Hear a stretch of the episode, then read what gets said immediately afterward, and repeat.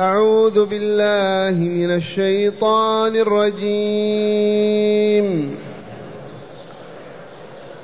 ولما توجه تلقاء مدين قال عسى ربي أن يهديني سواء السبيل. ولما ورد ماء مدين وجد عليه أمة من الناس يسقون. وجد عليه أمة من الناس يسقون ووجد من دونهم امرأتين تذودان. قال ما خطبكما؟ قالتا لا نسقي حتى يصدر الرعاء وأبونا شيخ كبير. فسقى لهما ثم تولى إلى الظل فقال فقال رب لما أنزلت إلي من خير فقير فجاءته إحداهما تمشي على استحياء قالت إن أبي يدعوك ليجزيك أجر ما سقيت لنا بارك الله فيك. أحسنت. معاشر المستمعين والمستمعات من المؤمنين والمؤمنات قول ربنا تعالى ولما توجه تلقاء مدين اذكروا ما تقدم في الآيات من أن القبطي الذي سمع من موسى قوله إنك لغوي مبين. مبين. فهم أن موسى هو الذي قتل القبطي الأول ومن ثم ذهب إلى قصر الملك إلى فرعون وأطلعهم أن موسى هو الذي قتل القبط الذي يبحثون عن قاتله من أيام. والسياق الكريم إذ قال تعالى في هذه الحادثة فلما أن أراد أن يبطش بالذي هو عدو لهما من هو الذي أراد أن يبطش؟ أليس موسى؟ بلى والله. بالذي هو عدو لهما أليس هو القبطي؟ لأنه الذي يقاتل في الإسرائيلي قال يا موسى أتريد أن تقتلني كما قتلت نفسا بالأمس؟ إن تريد إلا أن تكون جبارا في الأرض وما تريد أن تكون المصلحين من القائل هذا؟ هذا الإسرائيلي أما القبطي ما علم أن موسى قتل قبلها أحدا. وإن وجد في بعض التفاسير فهو من باب الخطأ. إذا لما عرف القبط الحادثة السابقة ذهب رأسا إلى قصر الملك وأعلمهم أن موسى هو الذي قتل القبطية. إذا ومن ثم جاء رجل من أقصى المدينة يسعى من رجال فرعون في قصره وملكه وهو مؤمن آل فرعون وكان مؤمنا يسطر إيمانه في القصر. آمن لما شاهد المعجزات التي تقدمت. لكن بقي في القصر. جاء يسعى وأطلع موسى أن فرعون يطلبك برجاله. وجاء رجل من أقصى المدينة يسعى قال يا موسى إن الملأ يأتمرون بك ليقتلوك. لماذا تبين لهم أنه قتل؟ فليقتل. فاخرج منها فاخرج إني لك من الناصحين. أي يخرج من الديار المصرية. من أرض فرعون ومملكته. إذا فاستجاب موسى فخرج. فخرج منها أي من الديار المصرية أرض فرعون خائفا أن يدرك ويلحق به ويؤخذ ليقتل أو يسجن. وقال ربي يا ربي نجني من القوم الظالمين. لجأ إلى الله في صدق وطلب منه أن ينجيه من فرعون وملئه حتى لا يلقوا القبض عليه ولا يقتلوه أو يعذبوه. واستجاب الله له. قال تعالى ولما توجه تلقاء مدين المسافة ما بين الديار المصرية أو مملكة فرعون وديار مدين مسافة ثمانية أيام. مشى على رجليه. ثمانية أيام. واتجه تلقاء مدين أي جهة مدين ومدين اسم لإقليم. وسمي هذا الإقليم باسم مدين الذي هو من أولاد إبراهيم عليه السلام. والنبي الموجود في هذا البلد مدين شعيب عليه السلام. ولما توجه أي موسى تلقاء جهة مدين قال ربي قال عسى ربي أن يهديني سواء السبيل طلب من الله بهذه الصيغة وكله أمل ورجاء في الله أن يهديه الطريق الذي يصل به إلى أرض مدين. ليست الطرق بمعبدة ولا فيها ولا فيها. يخشى أن يضيع ويتيه في الصحراء يمينا وشمالا. فسأل ربه بقوله عسى ربي أن يهديني سواء السبيل. أي وسط الطريق حتى أصل إلى ديار مدين. فأنجو من فرعون وظلمه وطغيانه. واستجاب الله له. وتقول بعض الروايات عن الأصحاب أن الله بعث إليه ملكا يمشي أمامه يقوده في الطريق. لأن الطريق ما هو معبد ولا كطرقنا. صحراء تايهة كيف يصل إلى مدين؟ ولا حرج أن يبعث الله إليه ملكا يمشي أمامه حتى يصل إلى أرض مدين. ولما ورد ماء مدين والماء قطعا يكون في بير ويخرج الماء ويوضع في حيضان وأحياض والناس يسقون ويشربون ويسقون أنعامهم. ولما ورد أي واصل ماء مدين. مدين كما قلتم الإقليم وإلا لا؟ هذا الإقليم له ماء في هذه المنطقة وهو بير فيها ماء ويستخرجون الماء ويلقونه في الأحواض والحياض ثم يشربون ويسقون إبلهم وإغنامهم ومواشيهم. إذا لما ورد هذا الماء ماء مدين وجد عليه أمة من الناس يسقون. جماعة كبيرة تسقي.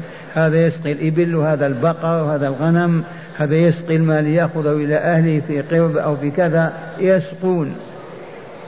ووجد من دونهم أي من دون تلك الجماعة التي تسقي امرأتين نسائين بنتا شعيب عليهم السلام.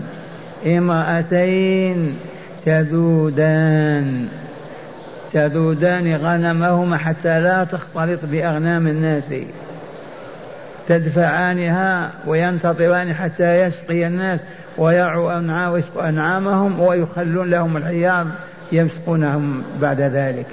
خشية الاتصال بالرجال والاختلاط بغير المحارم. إذا كان هناك حجاب وكان هناك عفة في ذلك الزمن. الآن أنتم تعملون على أن تخلطوا النساء بالرجال. حتى في الدوائر وفي المسائل وفي الخصومات وفي كل شيء. هذا صنيع بني عمكم اليهود. هم الذين مسخوا البشرية. ما أصبحت للمرأة قيمة في أوروبا ولا أمريكا ابدا.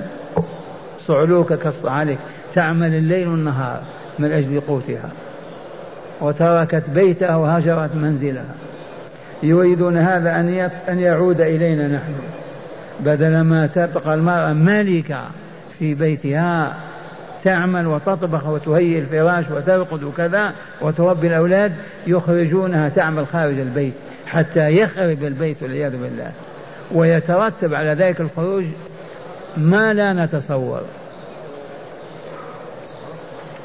فشعيب عليه السلام ما عنده ولد ذكر وهو كفيف البصر وكبير السن ما عنده إلا ابنتان فهما يخرجان بغنمهما يسقيانها ويعودان إلى أبيهما. إذا تذودان ماذا؟ تدفعان غنمهما حتى لا تختلط بأغنام الآخرين وينتظران الناس حتى يخرجوا يسقوا ويذهبوا. حينئذ يسقون في الحياض الموجودة. إذا موسى الكليم عليه الصلاة والسلام قال لهما ما خطبكما؟ ما شأنكما؟ ما السبب في أن تذود غنمكم عن غنم الآخرين وتتأخر عن سقيها؟ ما خطبكما؟ أجابتا قالتا لا نسقي حتى يصدر يصدر الرعاء قراءتان. حتى يصدر يصدر الرعاء وأبونا شيخ كبير. فإن سألتنا لما وأنتم ابنتان فتاتان الجواب لأن والدنا شيخ كبير ما يقوى على هذا. فنحن نخدم أبانا. وأبونا شيخ كبير.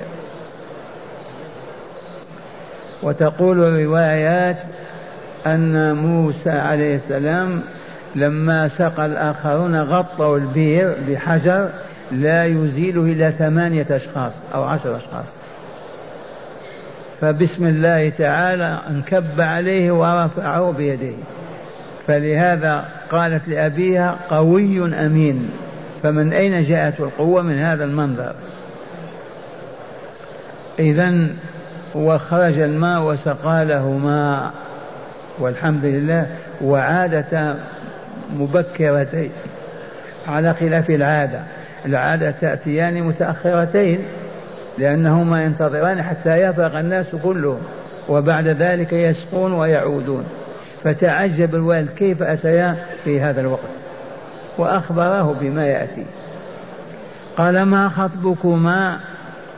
لماذا سألهما موسى؟ نعم لأنه رسول وأمين وهو ماذا نقول فيه؟ تعجب كيف تبقى الفتاتان بهذه الطريقة؟ ما سبب بقائهما والناس يسقون؟ هذا من الرغبة في الإصلاح ولا لا؟ وعمل الخير. قالت لا نسقي حتى يصدر الرعاء والرعاء جمع راعي. وأبونا شيخ كبير فعللتا ما سبب مجيء الابنتين الفتاتين لتسقي الغنم؟ كيف هذا؟ فقالت العلة أبونا شيخ كبير وما عنده ولد سوانا. حينئذ فسقى لهما. أبعد الحجر عن فم البير واستخرج الماء وملأ الحياض وامتلأت وسقوا غنمهما وعادتا إلى أبيهما. فسقى لهما ثم تولى إلى الظل. الظل ظل شجرة السمر معروفة في الصحراء فيها ظل ويأكل من شجرها أيضا. خرج من ثلاثة أيام ما مع خبز ولا ماء ولا طعام ولا ولا أبدا حتى نعلاه ما فيه. ثمانية أيام وعشرة أيام. عرفتم هذا؟ وهو كليم الله. ابتلاه ليرفع درجته ويعلي مقامه. هكذا ينبغي أن نعرف هذه الحقيقة. هذا نبي الله. ثمانية أيام ما أكل ولا شرب إلا ورق الشجر. وحصل هذا لأجدادنا وأسلافنا. أما نحن فإننا نعيش في نعيم لا لم تعرف الدنيا قط. ومع هذا قل منا من يقول في صدق الحمد لله الحمد لله الحمد لله. نقولها بلفظ بارد الحمد لله. غير مقتنعين. الحمد لله. فسقى لهما ثم تولى أي رجع إلى الظل الذي كان جالسا تحته. فقال ربي يا ربي إني لما أنزلت إلي من خير أي من طعام سواء كان خبزا أو كان مرقا أو كان كذا والمراد من الخير هنا الطعام فقير. ولفظ الخير يطلق على المال ويطلق على الطعام ويطلق على العمل الصالح. لفظ عام يشمل أشياء كثيرة لكن هنا المراد به الطعام. ربي يا رب إني لما أنزلت إلي ما قال لما تنزل إلي. قاطع بأن الله سوف ينزل عليه طعامه. وأنزلته إلي من خير قل أو كثر فقير محتاج إلى ذلك. هذا هو التوسل إلى الله. هذا هو الدعاء. هذا سؤال الله في صدق. ربي إني لما أنزلت إلي من خير فقير. واستجاب الرحمن عز وجل. قال تعالى فجاءت إحداهما إحدى الفتاتين اللتان كانتا ترعيا تسقيا الغنم. فجاءت إحداهما تمشي على استحياء. تجعل الحياة تحت رجليها وتمشي عليه. لا يفارقها أبدا.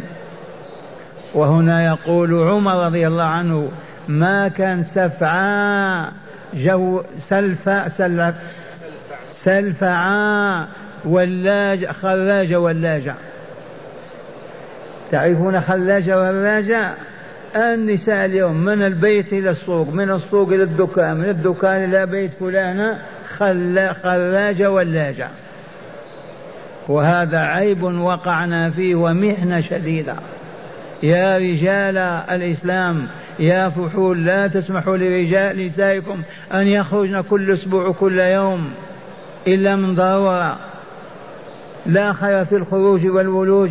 تدخل تخرج تدخل تخرج يترتب على هذا فساد كبير.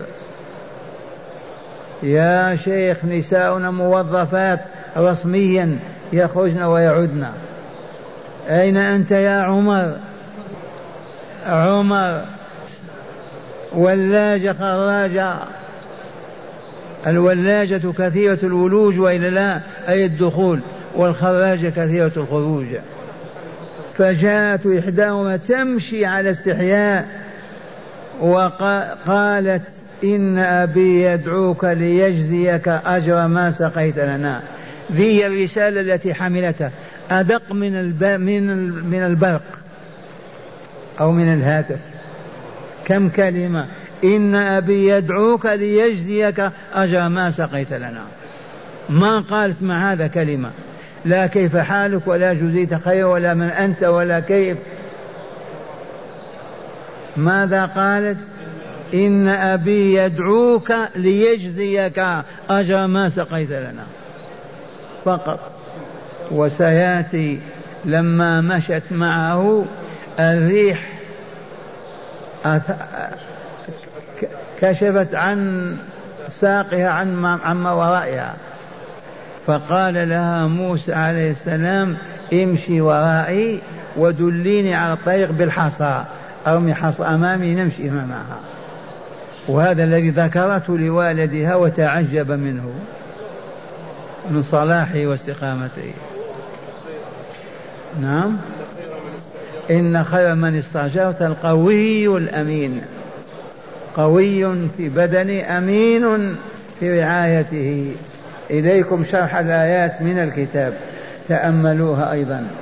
ما زال السياق في شأن موسى عليه السلام بعد حادثة القتل والنصح له بمغادرة بلاد مصر إلى بلاد مدين.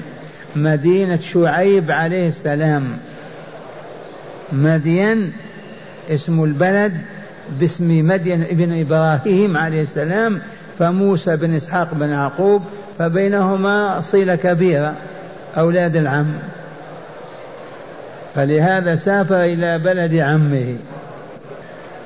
فقال تعالى مخبرا عنه ولما توجه تلقاء مدين أي ولما توجه موسى عملا بنصيحة مؤمن آل فرعون تلقى تلقاء مدين وجهه أن يتجه تلقاء مدين. أي نحوها وجهتها ولم يكن له علم بالطريق الصحراوي والمسافة مسيرة ثمانية أيام. قال عسى أن يهديني ربي سواء السبيل. أي ترجى ربه سبحانه وتعالى أن يهديه الطريق السوية حتى لا يضل فيهلك. واستجاب الله له فهداه الطريق حتى وصل إلى بلاد مدين. وقوله تعالى في الآية الثانية من هذا السياق ولما ورد ماء مدين أي وحين ورد ماء مدين وهو بئر يسقى منه يسقي منه الناس مواشيهم. بئر يسقي الناس منها مواشيهم. وجد عليه أي على الماء أمة من الناس أي جماعة كبيرة يسقون أنعامهم ومواشيهم. ووجد من دونهم امرأتين وهما بنتا شعيب عليه السلام. تذودان أي تمنعان ماشيتهما من الاختلاط بمواشي الناس. فسألهما لا فسألهما لا تطفلا وإنما حالهما دعاه إلى سؤالهما. حالهما دعاه إلى سؤالهما لأنه رأى الناس يسقون مواشيهما ويصدران فوجا بعد فوج والمرأتان قائمتان على ماشيتهما تذودان تذودانها عن الحوض حتى لا تختلط ولا تشرب فسألهما لذلك قائلا ما خطبكما؟ أي ما شأنكما؟ فأجابتاه قائلتين لا نسقي حتى يصدر الرعاء وذلك لضعفنا وعدم رغبتنا في الاختلاط بالرجال. لضعفنا وعدم رغبتنا في الاختلاط بالرجال. وأبونا شيخ كبير لا يقوى على سقي هذه الماشية بنفسه فنحن نسقيها ولكن بعد أن يصدر الرعاء ويبقى في الحوض ماء. نسقي به. فلما علم عذرهما سقى لهما ماشيتهما ثم تولى إلى الظل الذي كان جالسا تحته وهو ظل شجرة وهو شجر, شجر صحراوي معروف يقال له السمر. ولما تولى إلى الظل سأل ربه الطعام لشدة جوعه. إذ خرج من مصر بلا زاد ولا دليل ولا ولولا حسن ظنه في ربه لما خرج هذا الخروج. فقال رب إني لما أنزلت إلي من خير فقير من خير أي طعام فقير أي محتاج إليه أشد احتياج وفي أقرب ساعة وصلت البنتان إلى والدهما فسألهما عن سبب عودتهما بسرعة فأخبرتا فقال لإحداهما اذهب إليه وقولي له إن أبي يدعوك ليجزيك أجر ما سقيت لنا. وهو معنى قوله تعالى فجاءت إحداهما استجابة الله له تمشي على استحياء واضعة كم درعها على وجهها حياء. واضعة كم درعها على وجهها حياء. وقد قال فيها عمر رضي الله عنه إنها ليست سلفعا من النساء خراجة ولاجة ليست سلفعا من النساء أي خراجة ولاجة وبلغت الرسالة المختصرة. وبلغت الرسالة المختصرة وكأنها برقية ونصها ما أخبر تعالى به في قوله إن أبي يدعوك ليجزيك أجر ما سقيت لنا. لا كلمة أخرى. إن أبي يدعوك ليجزيك أجر ما سقيت لنا. وقد ورد أنها لما كانت تمشي أمامه تدله على الطريق هبت الريح فكشفت ساقيها.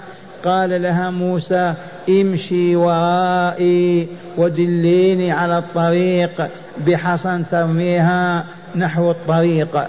وهذا الذي دلها على أمانته لما وصفته لأبيها بأنه قوي أمين. كما سيأتي بيانه فيما بعد إن شاء الله. مع هداية الآيات. بسم الله والحمد لله. من هداية هذه الآيات اولا وجوب حسن الظن بالله تعالى وقوة الرجاء فيه عز وجل والتوكل عليه. وجوب حسن الظن في الله عز وجل والرجاء والتوكل عليه تجلى هذا في أن يخرج موسى بيديه حتى بدون نعلين ولا طعام ولا شراب ولا مركب ولا ولا ويرحل من بلد إلى بلد لولا رجاؤه في الله وتوكله عليه واعتماده على إحسانه ما يفعل هذا. فواجب المؤمن أن يكون هكذا متوكل على الله معتمد عليه راجيا إحسانه وفضله. في أية مهمة تصيبه أو حادثة تنزل به. نعم. ثانيا بيان فضل الحياء وشرف المؤمنات اللائي يتعففن عن الاختلاط بالرجال. بيان فضل الحياء. ما الحياء أيها المؤمنون؟ صفة ذاتية صفة روحية قلبية. صاحبها يستحي أن يفتح عينيه في الشيء. وينظر إليه. يستحي أن يقول كلمة سوء. يستحي أن ينظر أن يظهر في مظهر سوء. إذا من أين أخذنا هذا؟ من هذه المؤمنة. جاءت تمشي على استحياء وتضع كمها على وجهه حتى ما يراها موسى وهي في الصحراء معه. هيا نتعلم الحياة ونعلم نساءنا وأبناءنا. أولادنا ينطقون بالبذيء من القول والسيء من الكلام كأنهم صعاليك في الغابات والبساتين. والعياذ بالله. هاتي. ثالثا بيان مروءة موسى في سقيه للمرأتين. بيان مروءة موسى والمروءة كمال إنساني وإلا لا. قل من يظفر به. تجلت هذه المروءة في ماذا؟ في سقه للمرأتين الحييتين تولى هو إزالة الحجر عن البير وملأ الحيض وسقى لهما. صلى الله عليه وسلم. نعم. رابعا فضل الدعاء وسؤال الله تعالى ما العبد في حاجة إليه؟ فضل الدعاء وفضل سؤال الله تعالى فيما العبد في حاجة إليه. فلهذا لا نترك دعاء الله ولا سؤاله ولا التضرع إليه في كل شؤون حياتنا ليل نهارا ادعوني أستجب لكم. الدعاء مخ العبادة. الدعاء هو العبادة. الدعاء عبادة. فهذا موسى سمعناه كيف يدعو. ويذكر احتياجه إلى ربه ربي إني لما أنزلت إلي من خير فقير. وأكثر الغافلين ما يرفعون أيديهم إلى الله ولا يسألونه. لأنهم شباع ما هم في حاجة إلى الدعاء. والعياذ بالله. والدعاء في السجود أقرب إلى الإجابة. أما الركوع فعظموا فيه الرب وأما السجود فادعوا فيه بما شئتم فقمن أن يستجاب لكم. والذي يبكي, يبكي بين يديه ويسأل ويتضرع لن يحرمه الله الخير أبدا ولن يبعده عن الكمال. لكن الشعور بالغنى عن الله هي المحنة العظيمة. خامسا ستر الوجه عن الأجانب سنة المؤمنات من عهد قديم وليس كما يقول المبطلون هو عادة جاهلية. فبنتا شعيب نشأتا في دار النبوة والطهر والعفاف وغطت إحداهما وجهها عن موسى حياء وتقوى. أعيد أعيد. قال ستر الوجه عن الأجانب. ستر الوجه عن الأجانب. تغطية الوجه عن الأجانب. ما لها؟ سنة المؤمنات من سنة عهد المؤمنات من عهد موسى.